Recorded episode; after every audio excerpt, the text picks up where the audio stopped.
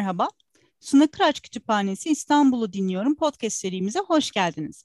Ben Suna Kıraç Kütüphanesi'nden Naz Özkan. Şehirlerin Kraliçesi İstanbul'u konuşacağımız podcast serimizin bu ayki konu Aylin Doğan. 2008 yılında Yeditepe Üniversitesi Gastronom ve Mutfak Sanatları bölümünde başladığı eğitimi tamamladıktan sonra aynı üniversitenin Sosyal Bilimler Enstitüsü tarih bölümünden yüksek lisans eğitimini 2013 yılında tamamladı. Mütareke dönemi İstanbul Mutfak Kültürü 1918-1922 isimli yüksek lisans tezi kitap olarak Esir Şehrin Mutfak Kültürü adıyla 2018 yılında yayınlandı. Doğan, öğretim görevlisi olarak Ayvansaray Üniversitesi Plato Meslek Yüksekokulu'nda yemek kültürü ve yöresel mutfaklar, Nişantaşı Üniversitesi'nde uygarlık tarihi, Beykoz Üniversitesi Gastronomi ve Mutfak Sanatlarına giriş, yemek tarihi dersleri vermiştir. Şu an Bilgi Üniversitesi Gastronomi ve Mutfak Sanatlarında misafir öğretim görevlisi olarak yemek tarihi ve kültürü konularında ders vermektedir. Ayrıca Doğan, Yeditepe Üniversitesi'nde tarih doktorasına devam etmektedir. Yemek ve Kültür Dergisi'ne ve Ekmek Kitabı, Balık Kitabı, İstanbul Mutfağında Ahenk ve Lezzet isimli kitaplara makaleleriyle katkıda bulunmuştur.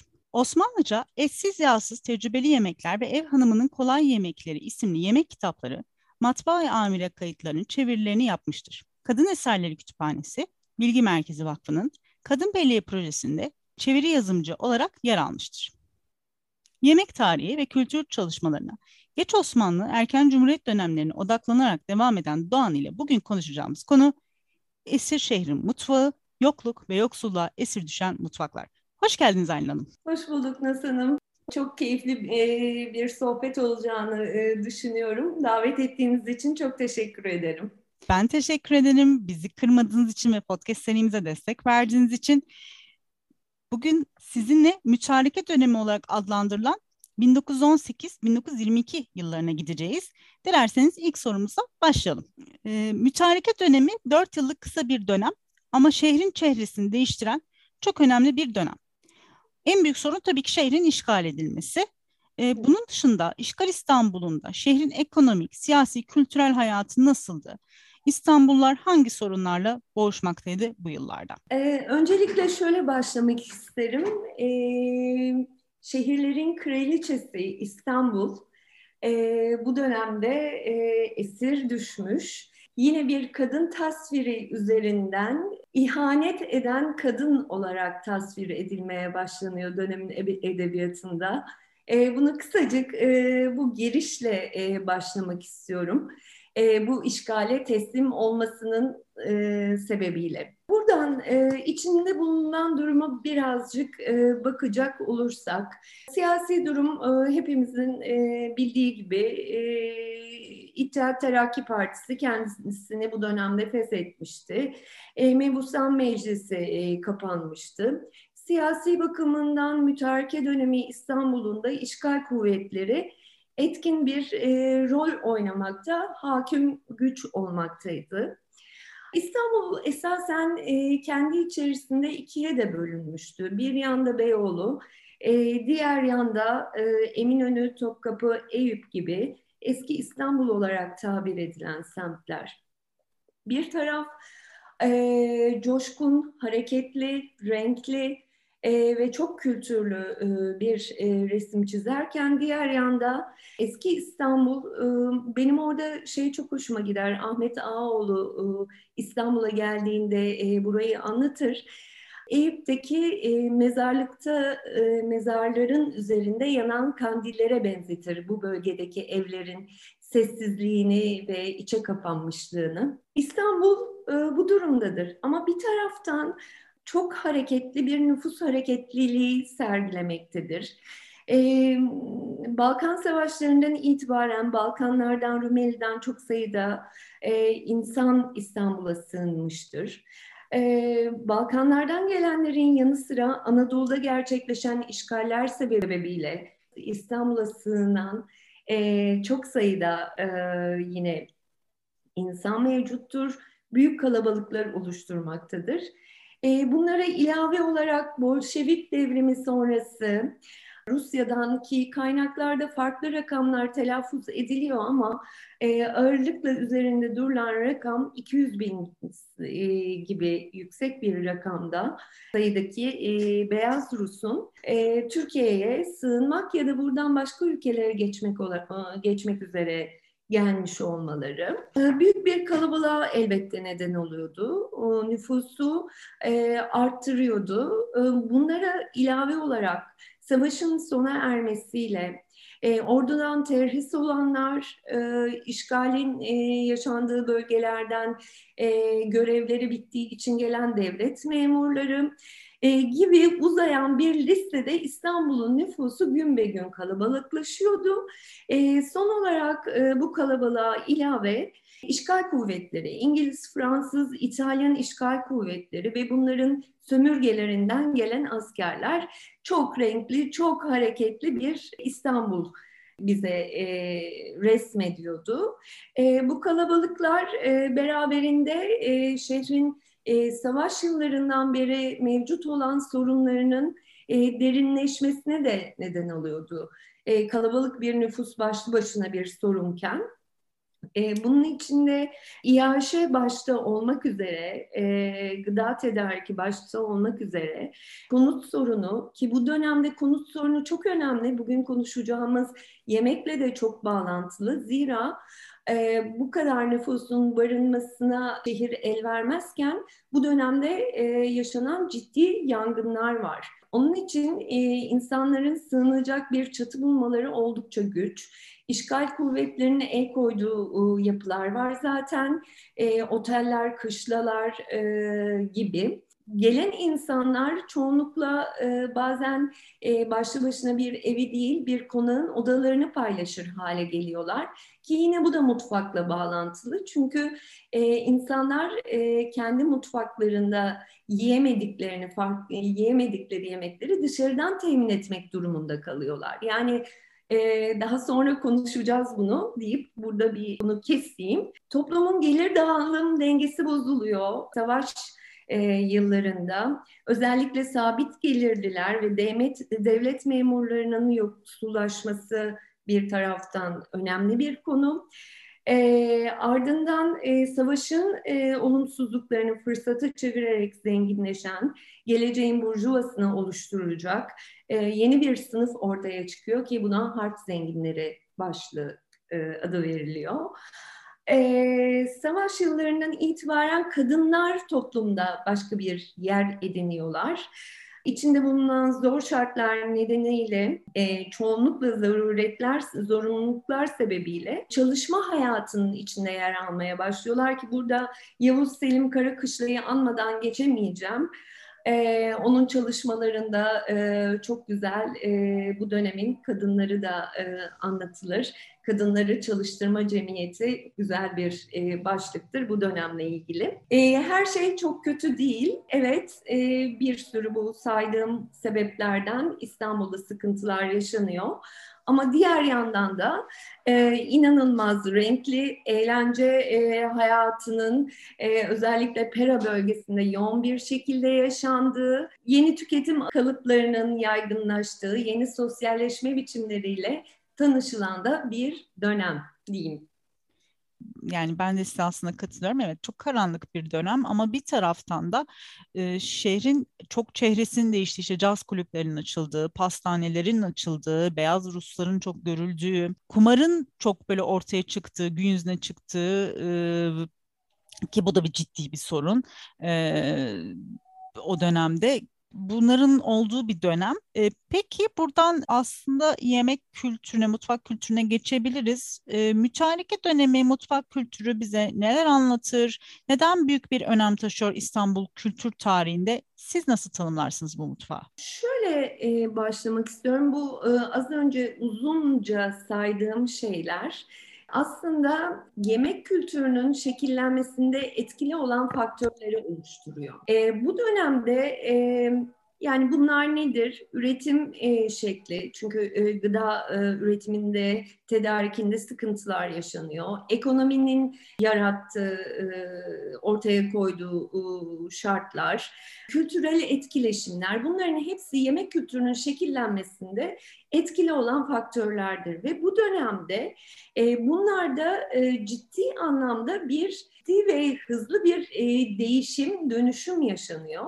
Bu da yemek kültürünün bu dönemde ciddi anlamda etkilenmesini sağlıyor ki e, Osmanlı'dan gelen, Osman, e, Osmanlı demeyeyim aslında sadece e, İstanbul e, iki büyük imparatorluğa başkentlik Bizans'tan itibaren bir şehir.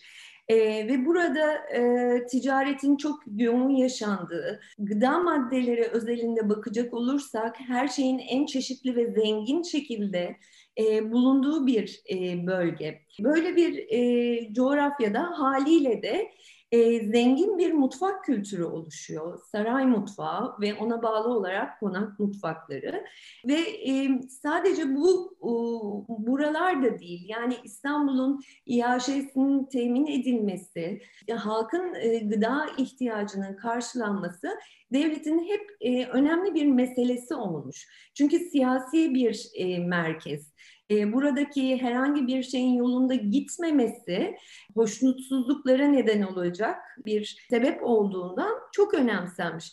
Bu dönemde bunlarda ciddi aksamalar var.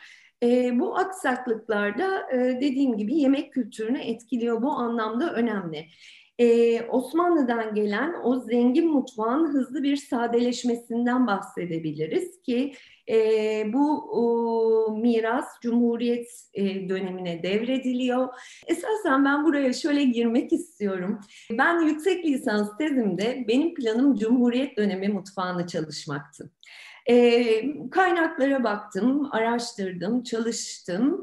E, fakat gördüm ki e, Osmanlı mutfağı ile ilgili öğrendiklerimle Cumhuriyet dönemi mutfağı arasında büyük bir fark var.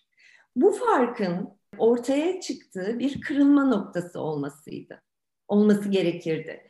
E, bu dönemde tam olarak o kırılmanın yaşandığı dönem diyebilirim mütareke dönemi. Elbette savaşla beraber yani e, mütareke dönemi olarak e, geçiyoruz biz bunu ama savaşın getirdiği zorlukların üzerine yaşanmış bir mütareke dönemi.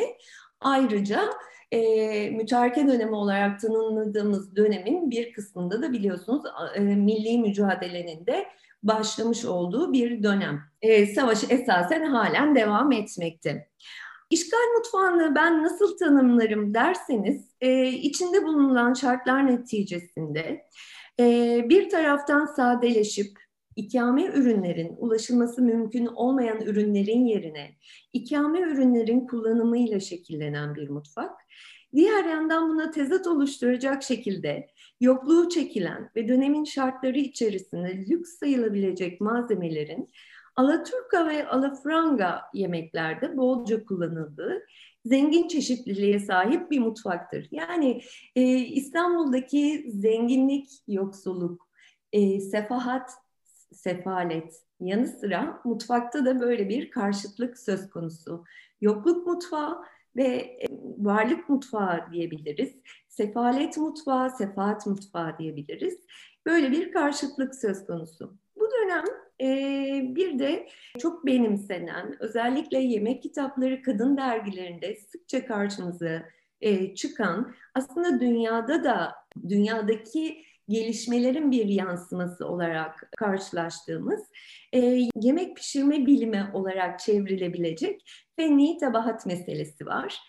Buna e, daha sonra e, daha açarız, e, değinirim. E, ve son olarak da elbette beyaz Ruslar.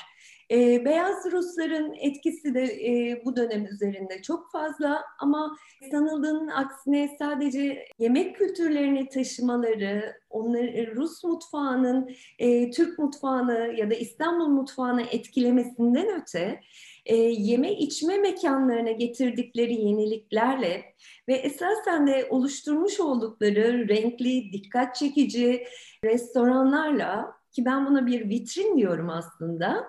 Bu vitrinde batılı tarzda yemek yeme alışk alışkanlığıyla İstanbul'un daha geniş bir e, grubunu buluşturdular. Öyle bir dönemden bahsediyorum. Bir de tabii ki bu dönemde dediğiniz gibi bir işte sefalet mutfağı var, sefalet mutfağı var. Dışarıda yemek yeme alışkanlığının biraz daha arttığı da bir dönem. Ama ben size burada öncelikle şey sormak istiyorum. Peki evlerde neler pişiyordu? Yani buradan biraz daha genelden daha böyle bir özele. Hani bir eve gittik, mütareke dönemindeyiz. Farz edelim. Neler yiyebiliriz o dönemde, o evde? Nasıl hanım? E, ben size e, bu zor soruya bir soruyla e, cevap vermek isterim. E, hangi eve gittiniz? Heh, çok güzel.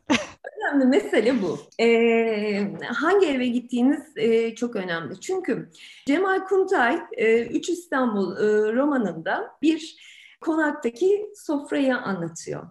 Diyor ki, sofradaki yemeklerin boşluğu, fakirliği geçmişten sahip olunan sofra takımlarının zenginliğiyle doldurulmaya çalışılıyordu diyor. Yani bu esasen e, durumu e, çok özetleyici e, bir e, anlatı. E, buna ilave olarak benzer e, anekdotlarla ancak size cevap verebilirim. Yine bir kadın dergisinde yazar annesinin e, o güne kadar hiç mutfağa girmediğinden çünkü mutfaktan görevli çalışanları olduğundan e, ancak içinde bulunan şartlar gereği çalışanları göndermek zorunda kaldıklarından ve annesinin mutfağa girdiğinden bahsediyor ve arkasından ekliyor. Tabii ki ilk denemeler ancak e, bahçemizdeki tavuklara yem olacak nitelikteydi diyor. Yani e, şimdi neye ulaştığınız, neye ulaşamadığınız, ulaştığınız şeyi ne şekilde sofraya getireceğiniz sizin e, burada çok e, kilit bir noktada. Ama tabii bunlar e, o günden gelen e, sesler, e, anlatılar ama biraz neler tavsiye ediliyor? Mutfakta neler yapılması gerekiyor? Bu yoklukla nasıl mücadele edilebilir e, diye e, yine kadın dergilerine e, ben dönüyorum. Kadın dergilerinde çokça e, dile getiriliyor. Evet diyor, harp devrindeyiz. Artık zevk, e, damağımızın zevkini düşünmek e, lüksümüz yok. Onun için mutfakta nasıl tasarruflu olabiliriz? E, ulaştığımız e, gıdaları e, ne şekilde e, sofraya getirebiliriz diye bir yazı dizisi var aslında. Sevim Türkan'ın hazırlamış olduğu bir yazı dizisi var. Burada birçok öneriler veriliyor. Bunların başında e, sebzeler ayıklanırken elde edilen saplarından e, neler yapılabileceği yönünde. Bu sapları kavurup biraz yoğurtla birlikte yiyerek güzel bir yemek elde edilebileceği söyleniyor. Ya da e, pahalılıkla mücadele ederken ucuz diye alınacak gıdaların aslında o kadar da besleyici şeyler olmadığı, bunun yerine pahalı görünen ama besin değeri yüksek gıdaların alınarak hem aile bütçesinin düzenlenmesi hem de e, beslenme biliminden de haberdar bu insanlar çünkü. Nasıl sağlıklı bir şekilde beslenileceğine dair bilgiler paylaşılıyor. Tabii e, herkes e, bu dergilerin okurları kadar şanslı değil. Neticede bu dergiler e, üst orta sınıf bir gruba hatta onun da üstünde bir gruba hitap etmekte. Bu noktada yine Mahmut Yesari'den bu sefer de bir alıntı aktarmak istiyorum. Halk fırın kapılarında birbirini çiğneyerek parasıyla ekmek dileniyor. Yorganını satarak eline geçirdiği 3-5 kuruşuyla bir dirhem et alamıyor. Avuç dolusu parası olsa bir hastasına şeker bulamıyordu diyor. Tabii yine burada bir zıtlık var ve bir e, karşıtlık var. Yine Mahmut Yesari'nin kaleminden tam tersi cepheyi anlatıyor. Eyüp de kurban etiyle büyümüş. Cebinde yalnız ıskat parası görmüş. Çay içmek için kahvelerde tanıdık arayan bir kısım türediler, eskiden önlerinden geçmeye korktukları en pahalı lokantalarda fazla yanmış, az pişmiş diye yemek beğenmiyorlar. Tabakları iğrenerek atıyorlardı. Yani onun için İstanbul'da durum e, bu vaziyette. E, onun için e, size sorduğum e, soru e, aslında bu anlattıklarımda gizli. Hangi evde yemek yiyorsunuz? E, bununla e, çok alakalı. Daha sonra bunu e, etsiz yağsız yemekler kitabını anlatırken de e, esasen bu yoklukla mutfakta nasıl mücadele edilmiş, neyin yerine ne konmuş onları tekrar konuşuruz. Ben dediğinize kesinlikle katılıyorum. Dediğim gibi yani burada aslında biz sadece hani belki e, Müslüman halkı düşünüyoruz bir de gayrimüslimler var. Ya onların da yemek e, yani bütün şehirde yaşayan herkesin mutfağı mutlaka değişmiştir. Mutlaka değişiklikler olmuştur. Ve dediğiniz gibi e, farklı statüler, farklı durumlar, e, harp zenginleri olması ve buradan onların mutfağına gelelim isterseniz. O dönemde lüks neydi? E, bizler için mutfakta ve bu dönemde şehirdekiler alışa gelmiş oldukları tatlardan, mutfak alışkanlıklarından vazgeçtiler mi?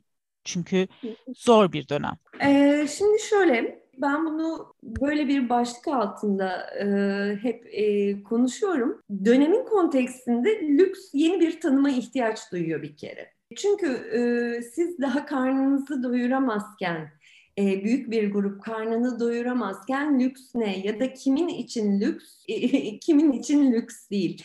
E, şunu konuşuyorsak İstanbul'da e, bugün baktığımızda lüks sayılabilecek şeyler e, var mıydı? Evet vardı. Bunların hepsine ulaşmak mümkündü. E, ki e, bu dönemin e, gıda maddelerinin satışını yapan iş yerlerini incelediğimde Fransız yıllıkları var, e, Annual Orientaller var.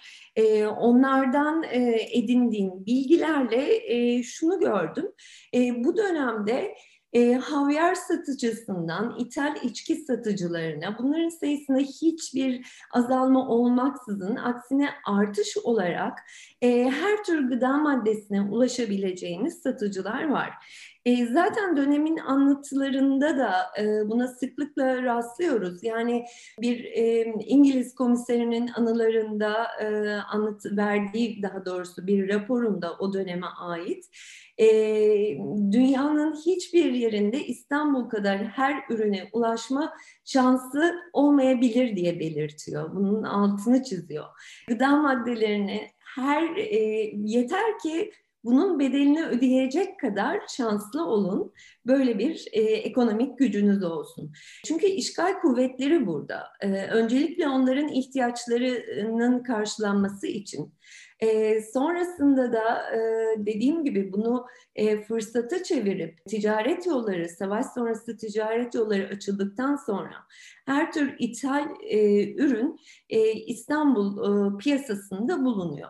Ama bunun yanı sıra un ya da ekmek temin etmekte zorluk çekiliyor. Ama bunlar unun ya da e, bundan üretilen ekmeğin olmamasıyla e, çok yakından alakalı değil. E, şey söylemek istiyorum. İstanbul'da e, evet e, sıkıntısı çekilen gıda maddeleri var ama e, bunun yanı sıra da e, bu sıkıntısı çekilen Örneğin şeker e, üzerinden gideyim. Sıkıntısı çekilen e, şekere rağmen 1921 ve 22 yıllarında İstanbul'da şeker işiyle ilgilenen, e, bunlar e, şekerleme fabrikası olabilir, ithalatçı olabilir, bunların sayılarında da iki katı kadar bir artış var. Yani esasen e, şekerci dükkanları, pastaneler bu ürünlerle dolup taşıyor ama bunlar bir grup için büyük lüks. Bunlara ulaşabilmek, tüketebilmek. Yani e, Galata ve Pera bölgesinde bulunan Avrupa'yı pastanelerde çeşit çeşit tatlılar, şekerlemeler var. Havyar, konyak, ithal içkiler, daha birçok ithal gıda maddesi. Yani e, burada e, meyveleri de buna dahil edebiliriz. Yani ananasın bile olduğu bir e, dönemden bahsediyoruz. Kanarya Adaları'ndan muz geliyor, ondan bahsediyoruz. E, Yapa'dan portakal geliyor. Yani bunlar da e, evet e, İstanbul'un yerel üretimi dışında kalan e, malzemeleri lüks olarak kabul edecek olursak Bunların hepsi de e, var. Bahsettiniz aslında birazcık bir yaşa sorunu. Yani bu ürünlerin temin edilebilmesi. Büyük bir şehir dediniz zaten büyüktü. Bir de göçlerle daha da büyümeye başladı. Koskocaman böyle bir mide haline geldi İstanbul. Şimdi gözümün önü canlandı böyle. Nasıl besleniyordu bu şehir? Bu yokluğu çekilen gıda maddeleri hangileriydi? Bulunması için e, neler yapılıyordu o dönemde? Esasen dediğim gibi e, İstanbul hep böyleydi. İstanbul bir üretim şehri değil esasen bir tüketim ve en fazla bir e, gelen e, maddeleri dönüştürme e, yeteneğine sahipti. İstanbul'un işlevi buydu aslında.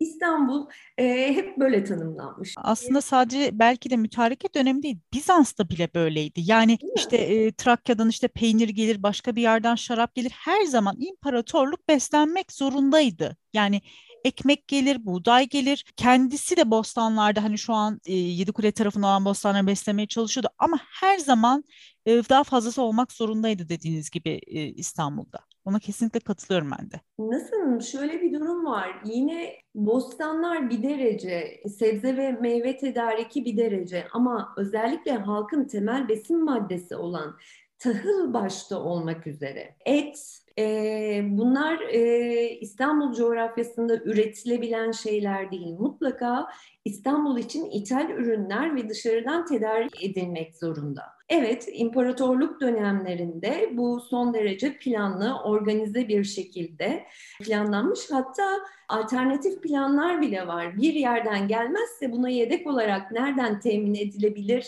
e, bile e, incelikli olarak planlanıyor. Ancak e, bu dönemde işte savaş yıllarında zaten ticaret yolları kapanıyor. Mütareke döneminde ise de Anadolu'da işgaller var. Anadolu'dan bir şey gelemiyor.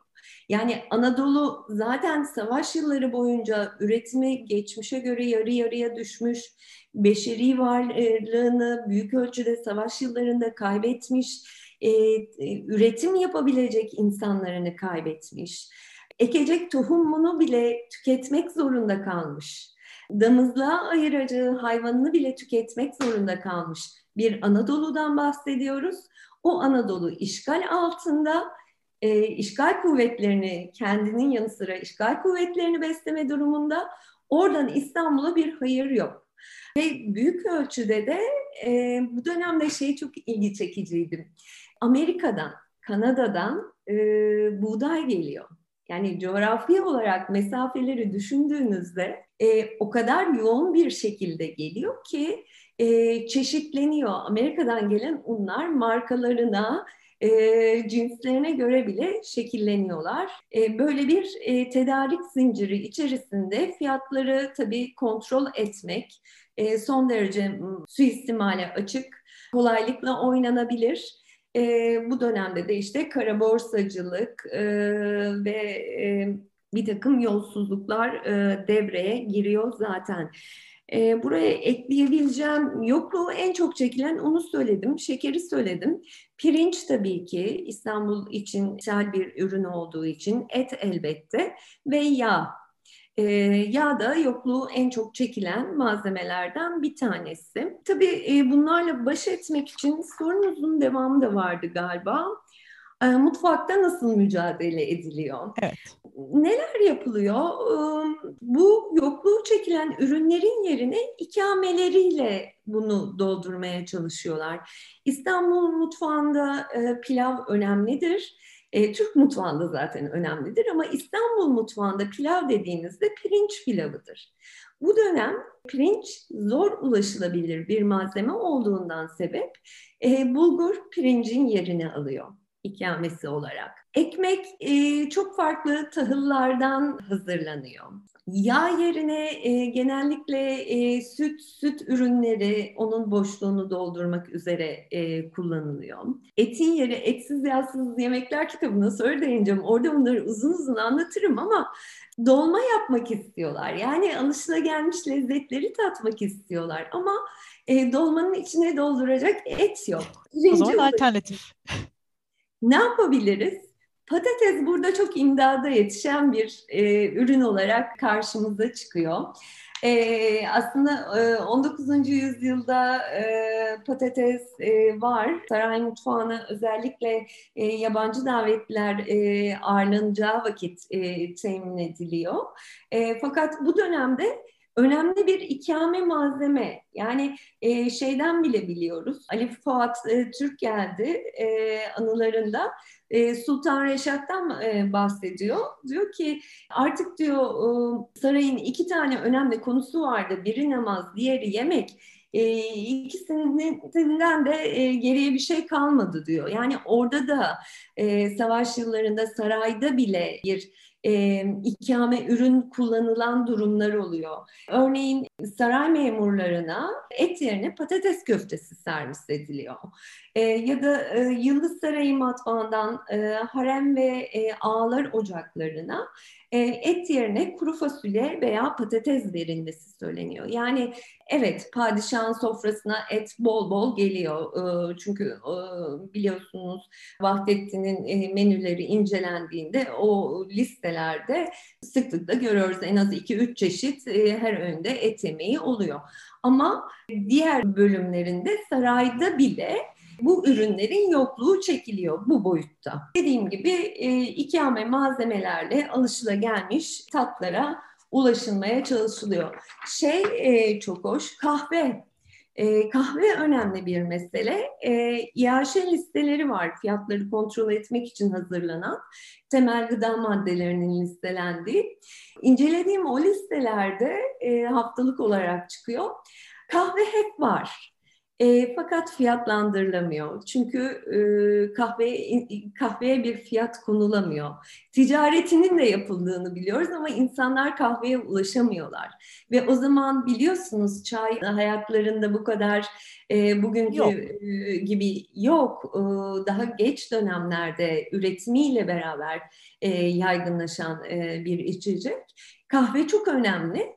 E, bu dönemde kavrulmuş e, arpadan kahve yapıldığını biliyoruz ya da e, başka tohumları kavurarak e, kahve niyetine bundan içecekler hazırlandığını biliyoruz vazgeçilmezler e, bunlar. İşte pilav vazgeçilemiyor, dolmadan vazgeçilemiyor, helva yapılmak isteniyor ama helvada şeker yok, yerine pekmez kullanılıyor.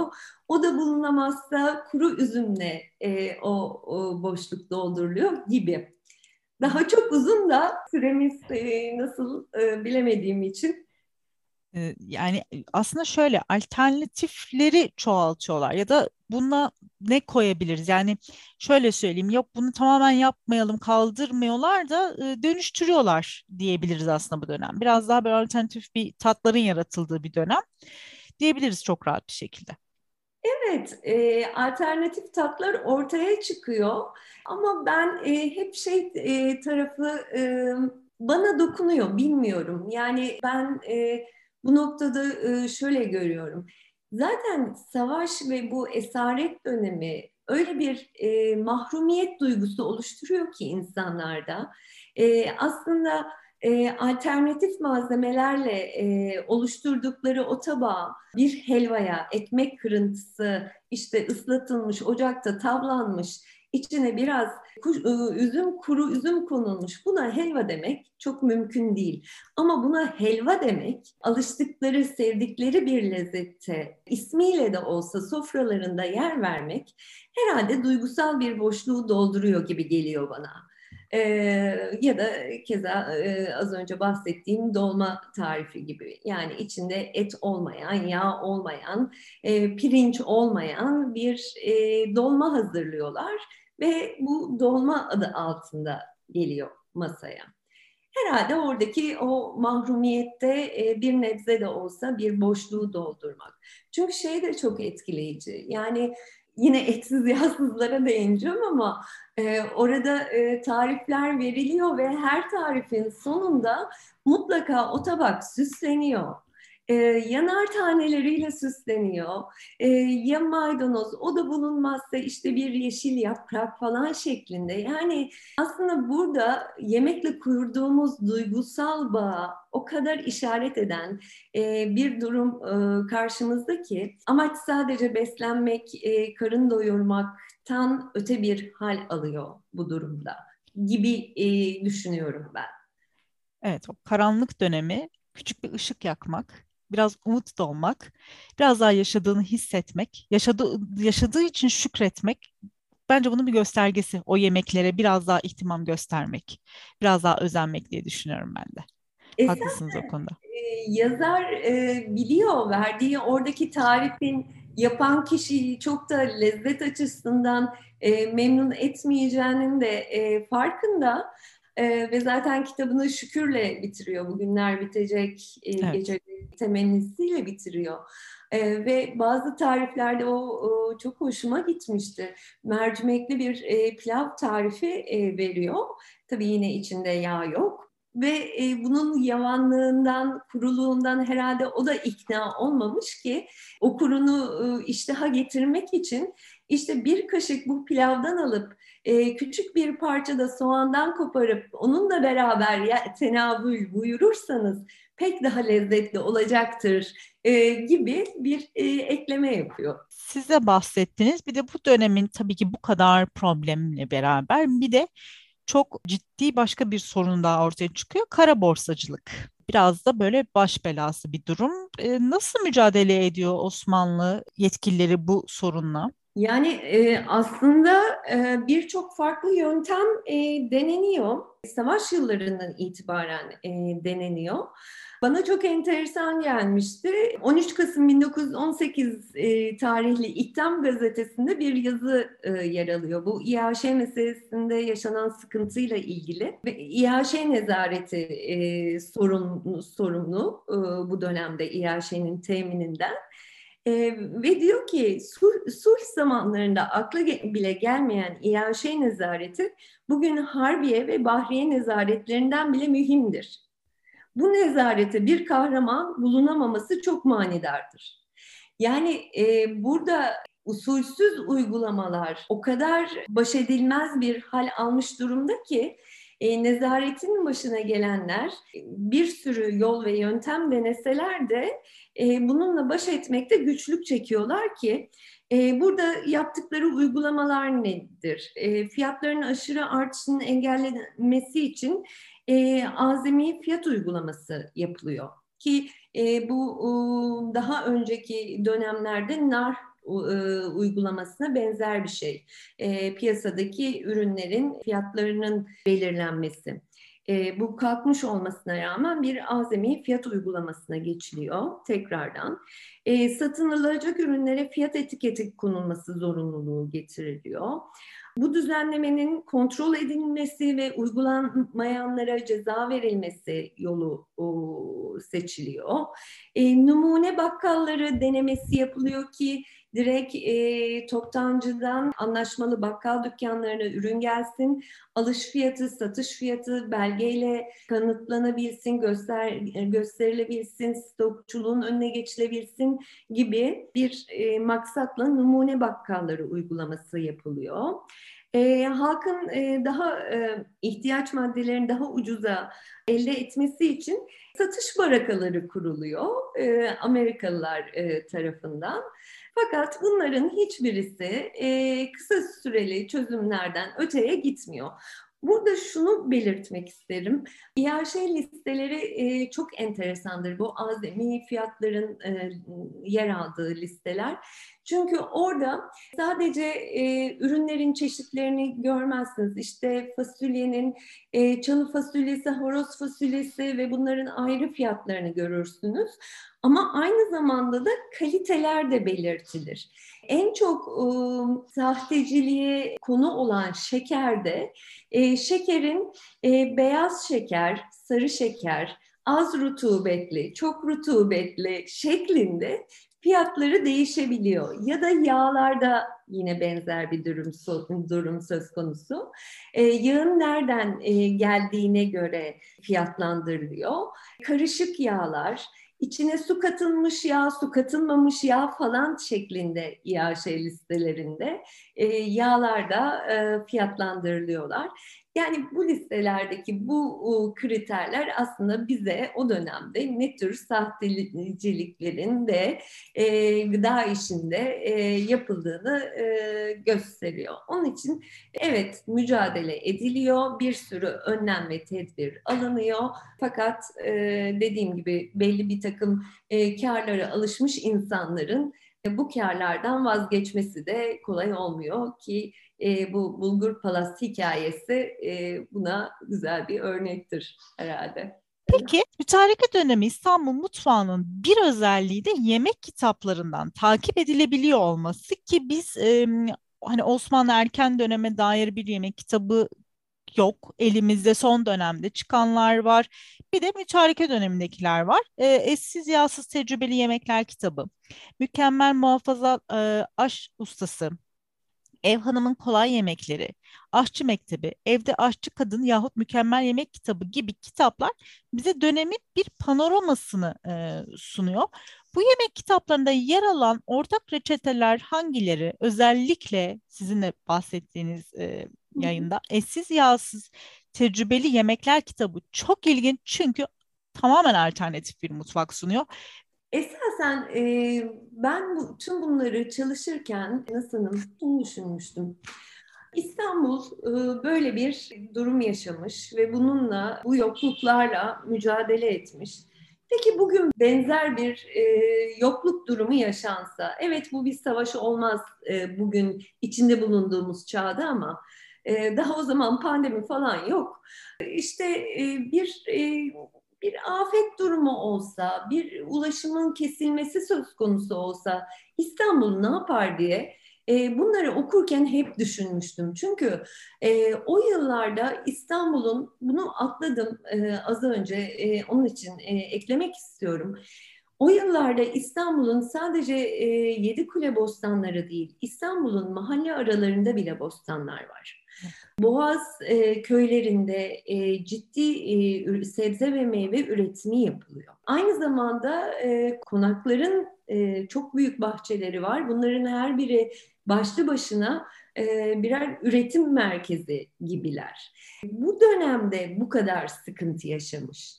Ve daha da önemlisi boğazın eşsiz balıkları var bu dönemde önemli bir gıda kaynağı. Bugün içinde bulunduğumuz durum o günlerden çok daha vahim e, geliyor bana. E, o asalak dev bugün büyüdü, büyüdü, büyüdü, büyüdü e, ve e, pandeminin ilk başlarında bilmiyorum bir e, maydanoza ulaşmak e, lüks haline e, gelmişti taze bir maydanoza ulaşmak. Yani onun için e, hep o söylenir ya tarihten ders almak e, gibi bir şey. E, bu sanırım çok önemli. E, mütareke döneminin önemli olmasının e, bir nedeni de, de bu. E, sonrasında Cumhuriyet'in ilk yıllarında aslında yol haritasını belirliyor. Kendi kendine yetebilir bir tarımsal üretimi e, oluşturması ilkesini tümüyle bu yaşamış olduğu zorluklara borçlu. Aynı zamanda şeker fabrikaları ilk sanayileşme olarak çünkü şekerin ciddi sıkıntısı çekiliyor bu dönemde. Ha bugün baktığımızda şeker yemesek de ne olur? Aslında sağlıksız bir şey. Ama o günün şartlarında gerçekten e, çok önemsenen e, önemli bir enerji ve kalori ihtiyacı e, karşılayan madde olarak görüldüğünden ilk sanayileşmeye hamlesi e, şeker sanayi üzerinden gidiyor. Kusura bakmayın az önceki sorunuzda bunları e, söylemek istiyordum, atladım e, araya bunları e, girmek istedim. Yemek kitaplarına dönüyorum. Yemek kitapları hangisini anlatayım? Çok özeller, şöyle çok özeller. Yazarlarını biliyoruz bu yemek kitaplarının artık. Ee, daha önce de e, sizin de bahsettiğiniz gibi yemek kitaplarımız var e, Osmanlıca. E, fakat bu dönemde Mükemmel Mufassal Aş Ustası yemek kitabı yazarı Ulviye Mevlan. Müdafaa-i Hukuku Nisvan Cemiyeti'nin kurucusu, Kadınlar Dünyası dergisinin sahibi, yazarı. Aynı zamanda kendini feminist olarak e, tanımlayan bir Osmanlı aydınının kaleme aldığı bir yemek kitabı. Yani bu başlı başına e, konuşulması gereken e, bir kitap. Bunun getirdiği bir takım yenilikler var e, bu dönem e, mutfağını bize anlatan. E, bunların başında gıda bilimine yer veriyor. Yemek, e, mutfağı bir sanat olarak, yemek yapmayı bir sanat olarak ilk defa tanımlıyor ki e, biliyorsunuz gastronomiyle beraber yemeğin bir sanat olarak ele alınması e, gündeme e, geldiğini düşünecek olursak çok e, zamanın ötesinde e, bir görüş bildiriyor burada. Onu kısaca geçiyorum. Aslında üstüne çok konuşacaklarım olmasına rağmen ee, ev hanımın kolay yemekleri yine Süleyman Tevfik. O da e, Avanzade gibi birçok e, telif eserleri, çeviri eserleri olan bir e, kişi. E, onun yemek kitabı enteresan, küçük bir kitap ve içerisinde ağırlıklı olarak alafranga yemekler var. Çeviri ama enteresan bir çeviri, sanki seçki yapılmış. Yani o dönem için bu tümüyle benim şeyim, fikrim. Çünkü e, ağırlıklı olarak sakatat yemeklerine yer verilmiş. Balık yemeklerine çokça yer verilmiş. Yani e, az sayıda da yemek tarifi var. Sanki yabancı bir kitaptan e, bir seçki yapıp o dönem onların mümkün olabileceğini düşünerek basılmış bir kitap olarak geliyor bana. E, bu tümüyle benim e, fikrim. Evet, esas olarak geliyorum Hüseyin Hüsnü'nün yazmış olduğu Etsiz Yağsız Tecrübeli Yemekler kitabı. Bu kitap evet bir tek bu dönemle ilgili yokluk mutfağını bize anlatan, yoklukla mutfakta nasıl mücadele edilebileceğine dair alternatif bir e, mutfak sunan ikame ürünlerle alışılagelmiş lezzetlerin nasıl hazırlanabileceğini anlatan bir kitap. Batı'da örnekleri çok savaş yıllarında e, İngiltere'de, Amerika'da benzeri kitaplar yazılmış. E, ama e, şunu e, onları da inceledim. Şunu söylemek gerekir ki Hüseyin Hüsnü çok yaratıcı. Büyük bir sınırlama içerisinde bu yemekleri e, oluşturmuş ağırlıklı olarak sebzeleri e, ve bakliyatları kullanmış yemek kitabında. Yağ kullanılmadan uygulanabilecek pişirme tekniklerine yer vermiş. Közleme, ızgara, haşlama e, gibi teknikler e, ağırlıklı olarak kullanılmış. Dediğim gibi yokluğu çekilen et ve e, yağın dışında şekere de alternatif e, malzemeleri tariflerinde kullanmış. Varsa şeker yoksa pekmez, o da bulunmazsa kuru üzümle hazırlarız diye vermiş. Özgün reçeteler e, üretmiş kitabında.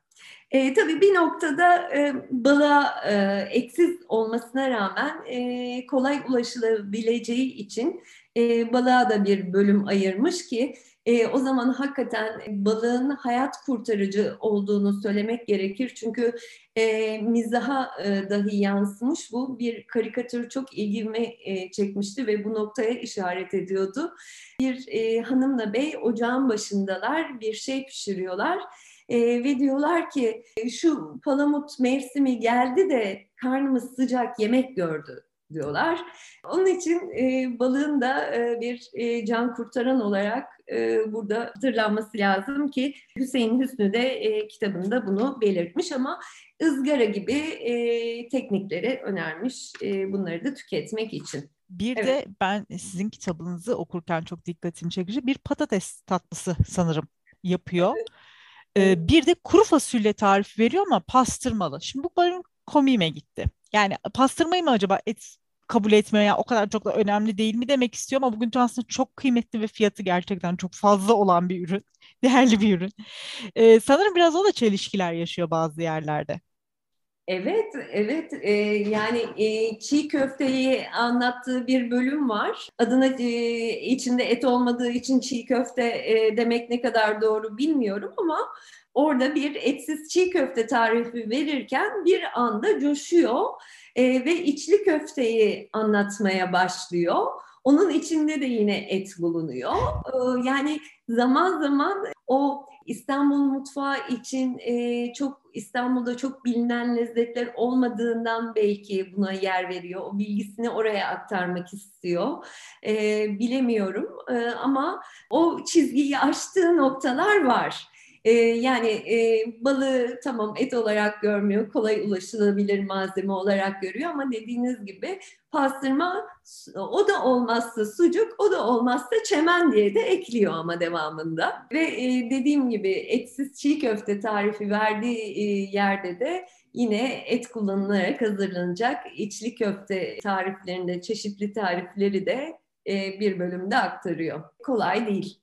E, kolay değil tabii. Nereye kadar yaratıcı olabilecek ya da nereye kadar e, tarif bulabilecek bir yerde mutlaka tıkanacaktır yani onu da anlamak lazım. Nasıl? Ee, Şöyle bir şey var. Ee, İnci isimli kadın dergisinde e, iki tane makale yayınlanıyor. E, harp yemekleri, sulh yemekleri diye farklı tarihlerde. E, harp yemeklerinde işte e, nasıl idare edilebilecek, işte orada da yine sebze köftesi tarifi falan veriliyor. Sulh yemeklerinde ise daha diyor ıı, savaş bitmeden diyor e, barışın geleceği ümidiyle diyor biraz diyor dereyi görmeden paçaları sıvadık ama diyor biraz diyor e, o günlerin yemeklerini paylaşalım diye sulh yemekleri diye alışılagelmiş e, olan yemekler paylaşılıyor. İçinde etin, yağın olduğu, şekerin olduğu tarifler paylaşılıyor. Yani bir özlem var. Yani bir umut ışığı yakmak istiyorlar. Bu çok önemli.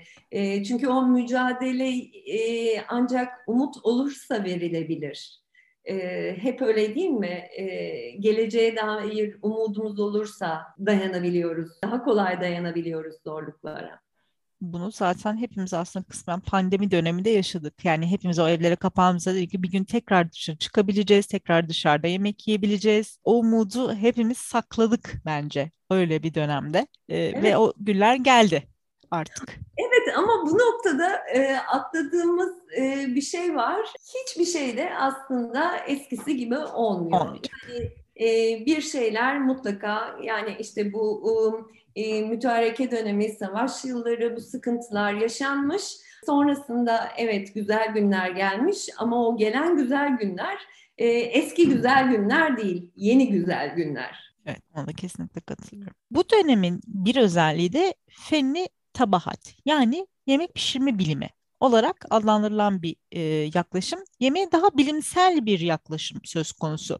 Biraz böyle kalori hesaplama, besin gruplarının sınıflandırılması, yaşa mesleğe göre beslenme. Bunun sebebi ne? Neden böyle bir rasyonelite, böyle bilimsel bir yaklaşıma ihtiyaç duyuyorlar? Feni tabaat konusu e, esasen e, dünyada beslenme e, bilimiyle ilgili yapılan çalışmaların bir yansıması. Beslenme bilimiyle e, ilgili e, yapılan e, çalışmalar neticesinde sağlık beslenme arasında e, ilişkinin e, net bir şekilde e, görünmüş olması e, ve burada besin öğelerinin insan sağlığı açısından e, önemine dikkat çekilmesi ve e, sonrasında da esasen savaş yıllarında bir örnek verebilirim burada. E, İngiltere'de e, askerler e, savaşa alınmak üzere e, sağlık kontrolünden geçirilirken e, gelen askerlerin neredeyse yüzde 41'inin e, beslenmeye bağlı olarak askerlik yapamayacak durumda olduğu tespiti yapılıyor.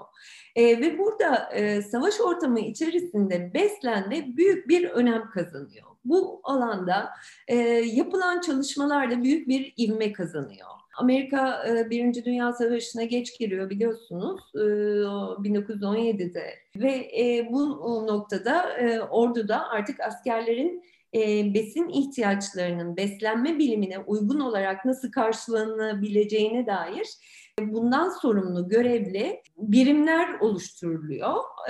Bu nedenle de özetle dünyadaki bu alandaki gelişmelerin bir yansıması ve tezahürü diyebiliriz. Tabii bunlar uygulamada ne kadar uygulandı bilemiyoruz. Yani bunları çok fazla dile getiriyorlar.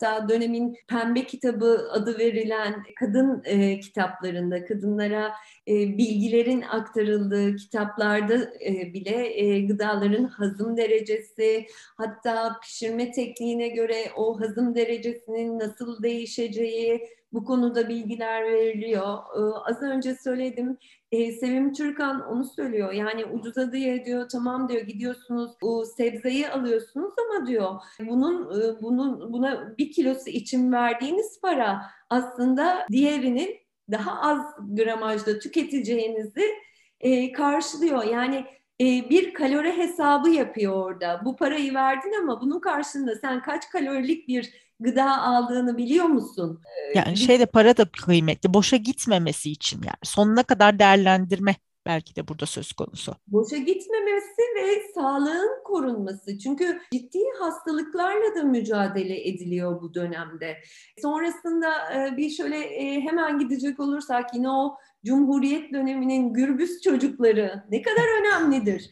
Yani e, çocukların iyi beslenmesi, sağlıklı olması ve ordunun yine keza e, güçlü bir ordu istiyorsanız ordudaki askerlerin güçlü, kuvvetli olabilmesi için iyi beslenmesi. Yani bunlar hep bir sistematiğe işte bu e, çıkış noktasından ulaşıyor. Ama tabii sıra e, halk arasında bu ne kadar yaygındı onu e, yani çok olmadığını düşünebiliriz.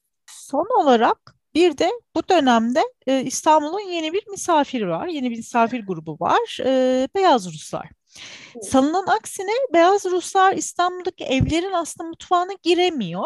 Fakat e, sokak lezzetlerini ve bu açılan işte pastaneler, lokantaları e, açılmasına vesile oluyorlar ya da onların mutfaklarına giriyorlar ve çok hakikaten önemli, zengin bir e, kültür bırakıp e, daha sonra bir kısmı işte tek, tekrar göç ediyor. Bir kısmı burada kalıyor ve bu şekilde İstanbul'un e, önemli renklerinden biri oluyorlar. Bize Beyaz Rusların İstanbul yemek kültürüne ya, e, yaptığı katkılardan, getirdiklerinden, biraz yeniliklerinden bahsedebilir misiniz? Daha önce de söylediğim gibi İstanbul zaten 19. yüzyıldan itibaren özellikle Pera bölgesi olmak üzere e, batılı tarzda yeme içme mekanlarıyla tanışıyor. Ama yaygın bir şekilde İstanbul halkının e, müşterisi olduğunu söylemek çok mümkün değil. Ancak e, dediğim gibi beyaz Rusların gelmesi bu mevcut olan batılı tüketim kalıplarının yaygınlaşmasında önemli bir etkisi ve tesiri oluyor. Çünkü bir kere e, çok renkli ve hareketli mekanlar oluşuyor Pera'da. Bir tarafta e, kolalı keten masa örtüleri, e, batılı tarzda sofra servisleri ama bunun yanı sıra da ki Zafer Hoca, Zafer Toprak kitaplarında çok güzel anlatır e, makalelerinde bunu.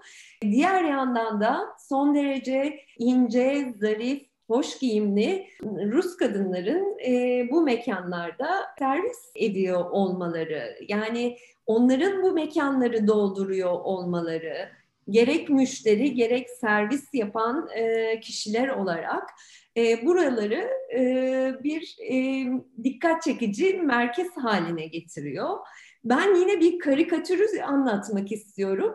Benzer bir lokantada alafranga sof batılı e, tarzda bir e, sofrada bağdaş kurmuş harp zenginlerinden bir tanesi menüde en pahalı ne varsa onu getir diyor. Yani evet buraya İstanbul'un belli kesiminin dışındaki insanlar da artık gelmeye başlıyorlar ve onlar da bu alışık olmadıkları batılı sofra adabıyla buluşma fırsatı buluyorlar. Yani bu anlamda önemli. Bir cazibe merkezleri halindeler ve e, müşterilerini kolaylıkla buralara çekebiliyorlar e, ve sonrasında da zaten e, oluşan bir alışkanlık haline geliyor.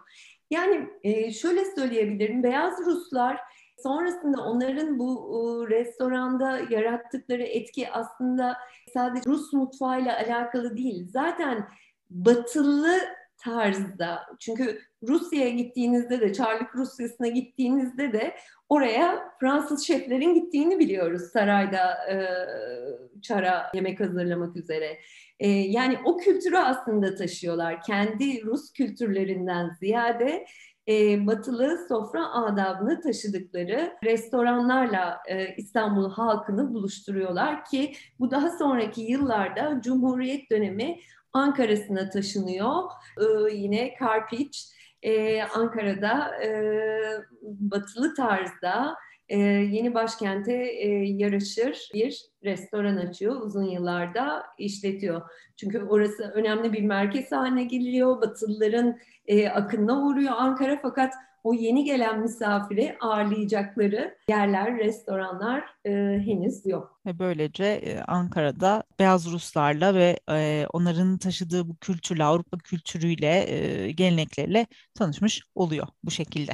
Diyelim. Aslında çok güzel söylediniz. E, batılı kültürün taşıyıcısı diyebiliriz e, aslında burada e, Ruslara. Yani e, beyaz Ruslara daha güçlü olarak o. Ama elbette var. Yani e, hangimiz Beyoğlu'nu rejanssız düşünebildi? E, yani artık e, tabii e, durum değişti ama önemli izleri de var. Onu da yatsımamak gerekir. O günlerin e, hoş anıları olarak kaldılar. Peki Aylin Hanım bu keyifli sohbeti bitirmeden önce Beşi bir yerde bölümümüz için e, size İstanbul'la ilgili beş soru sormak istiyorum. Hazır mısınız? Evet. Peki. İstanbul'da çalışmaktan çok keyif aldığınız kütüphane hangisi? Burada tarafsızlığımı kaybetmek e, durumundayım ve elbette Kadın Eserleri Kütüphanesi demek durumundayım. Birçok anlamda benim için çok özel ve önemli. Ben Ulviye Mevla'nın e, bir yemek kitabı olduğunu bilmeden önce o kendisi bir hafıza mekanı olan o yapının içerisinde ilk defa Ulviye Mevla'nın yağlı boya bir portresiyle e, tanıştım. Yani e, orası önemli bir merkez. E, içerisinde özel arşivleri barındırıyor olması, yeni belge üretimine hizmet ediyor olması ki bunun bir parçası olmaktan her zaman gurur ve mutluluk duydum. Osmanlıca kadın dergilerinin çevirilerinin yapılıp yeniden basılmaları e, önemli bir araştırmacılara önemli bir e, kaynak sağlıyor. Orası benim için eşsiz, binasıyla, yapısıyla, içinde barındırdıklarıyla ve ilk ve tek Türkiye'nin kadın eserleri, kadın kütüphanesi olması sıfatıyla e, benim için e, çok özel ve önemli. Tabii öğrencilik günlerimden bir de kısacık Atatürk kitaplığından da e, bahsedeceğim. E, dergileri çalışırken o alt katın keyfi de başkaydı benim için. Uzun saatler geçen bir mekan olarak. İstanbul'da öğrendiğiniz kitap hangisi? Çok e, düşündüm bunun üzerine fakat e, işin içinden çıkamayınca e, ben bugün konuştuğumuz dönemle ilgili bir kitap söyleyeyim istedim. E, editörlüğünü Stefanos Yeresimos'un yaptığı İstanbul 1914-1923 içinde yer alan her makalesiyle eşsizdir. Yani François Georges'un makalesi, yani Gülüşün ve Gözler. bir kitap gerçekten. E, ya da Nora e, Şemi'nin Çayınıza kaç tane kuru üzüm istersiniz başlıklı makalesi. Ben bu kitabı söylemek istedim. İstanbul'un bu dönemini mütareke, işgal dönemini, tabii öncesi de var kitabın içinde, anlamak için çok kıymetli bir eser olduğunu düşünüyorum. Peki İstanbul'a dair mutlaka okuması gereken kitaplar hangileri? Tabii ben yine dönemden gideceğim. Yani bu dönemi bana e, içindeymiş gibi yaşatan Esir Şehrin insanları Kemal Tahir ve o üçleme aslında. Esir Şehrin e, mapusu ve yol ayrımı. Bu üçleme bu dönemle ilgili mutlaka okunması gereken bir kitap ve en az bunun kadar kıymetli olan bir diğeri de Sodom ve Gomorre. Yakup Kadri Karaosmanoğlu elbette. Ben dönem üzerinden e, kitap tercihlerimi yaptım. Yani şunu fark ediyorum evet dönemi gerçekten böyle anlamak için edebiyat gerçekten bize çok yol gösteriyor ve bunlardan bir tanesi de benim belki döneme dair göreceğimiz Üç İstanbul'da ben mesela bu seriye evet. çok rahat dahil edebilirim yani kendi adıma söylersem. Gerçekten üç kitapta dönemin panoramasını çok güzel çizen, edebi bir dille anlatan bize kitaplar. Evet, evet. Üç İstanbul'da e, gerçekten çalışmam sırasında o da bana bazı noktalarda çok yardımcı, keyifli okumanın yanı sıra o dönemin içine girmeyi sağlamanın yanı sıra referanslarında olmuştu oradan. Size uzaklardayken İstanbul'u hatırlatan yemekler, içecekler nelerdir? Bana uzaklarda İstanbul'u en çok hatırlatan şey eşsiz tarafı boğaz ve balıklar diyeceğim. Yani gerçekten aile kültürümüz içerisinde de öyle. Ben çocukluğum deyince e, ızgarada pişmiş bir lüfer e, ya da bahar geldiğinde gelen yedi kule maruluyla beraber yenen kalkan balığı e, dünyanın neresinde olursam olayım bulamayacağım ve özleyeceğim iki lezzet e, gibi geliyor ki içinde bulunduğumuz dönemde zaten özler e, durumdayız. Balıklarımızı maalesef büyük e, yani bu konuda aslında sadece bu konuda konuşabilirim de şimdi konuşmayı uzatmamak için e, Bunu biraz üzen bir konu. Ee, balıkları evet. rahat bırakırsak bence hepimizin için daha iyi olacak diye düşünüyorum. Balıklar evet. için ve bizim için de bence. İki lezzeti daha eklemek isterim. Çiroz. Yani benim çocukluğumun İstanbul manzaralarının bazen düşünüyorum. Yani gerçekten bu kadar çok var mıydı? Yoksa o kadar çok siyah beyaz fotoğraflarda İstanbul manzarasına eşlik eden o asılmış ağlar, yanında e, sergilere e, dizilmiş çiroz balıkları bu kadar çok görüyor muydum gerçekten İstanbul sokaklarında ya da fotoğraflardan mı zihnime bu kadar kazındı bunlar diye zaman zaman soruyorum ama e, herhalde İstanbul'a özgü çirozu da eklemek isterim. E, bu arada e, bunu belirteceğim, dayanamayacağım. O ağların e, asılma sebepleri o devirde ağlar pamuk ipliğinden yapılırmış. Çürümemeleri, kurumaları amacıyla çamaşır gibi serilirlermiş ve o eşsiz manzarayı oluştururlarmış.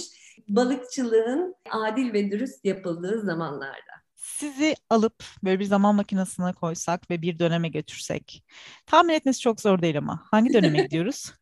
Evet çok zor zamanlar biliyorum ama kesinlikle ve kesinlikle işgal döneminde İstanbul'da olmayı, işgal bitmeden de İstanbul'dan Anadolu'ya doğru hareket etmiş biri olmayı dilerdim. Bunu gerçekten dilerdim. O, o zorluklardan öğrenerek çıkıp o büyük mücadelenin içinde yer alan biri olmayı gerçekten çok arzu ederdim. Gerçekten hep böyle negatif konuşuyoruz işgal dönemi için. Yani kötü çok kötü bir olay yani İstanbul'un işgal edilmesi tabii ki yani her taraf askerlerle çevrilmiş bir sürü şey el konmuş dediğiniz gibi bir sürü sorunu var şehirde işte kara borsacılıktan tutun fuhuşa kadar e, e, güvenlik sorununa kadar ama İstanbul yine de çok güzel o dönemde de her dönem olduğu her zaman bence. olduğu gibi hala da öyle değil mi? Evet. Hala da her şeye rağmen çok güzel. Bence de. Peki sevgili Aylin Hanım sadece 4 yıl sürmesine rağmen bugün bizlerin merakını halen üstüne çeken İstanbul'un mütareke yıllarına, sefaletin, sefaatin, Alaturka ve Alafranga'nın şehrin sokaklarında kol kola gezdiği yıllara gittik sizinle beraber.